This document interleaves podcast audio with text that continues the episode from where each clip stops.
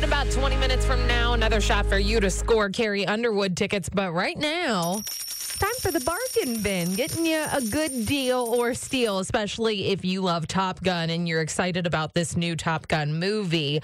You could be having a date night plus free tickets. Okay. So Applebee's is offering that if you spend $25 there or more, you get free tickets to see the new Top Gun Maverick movie. Don't worry, I've retweeted it on our Wide Awake Morning Show Twitter page. So go check it out right there. But come on now, movie prices are a little steep nowadays. So this is a good way to save on date night. We are powered by Bowser Chevrolet, your Pittsburgh Chevy headquarters.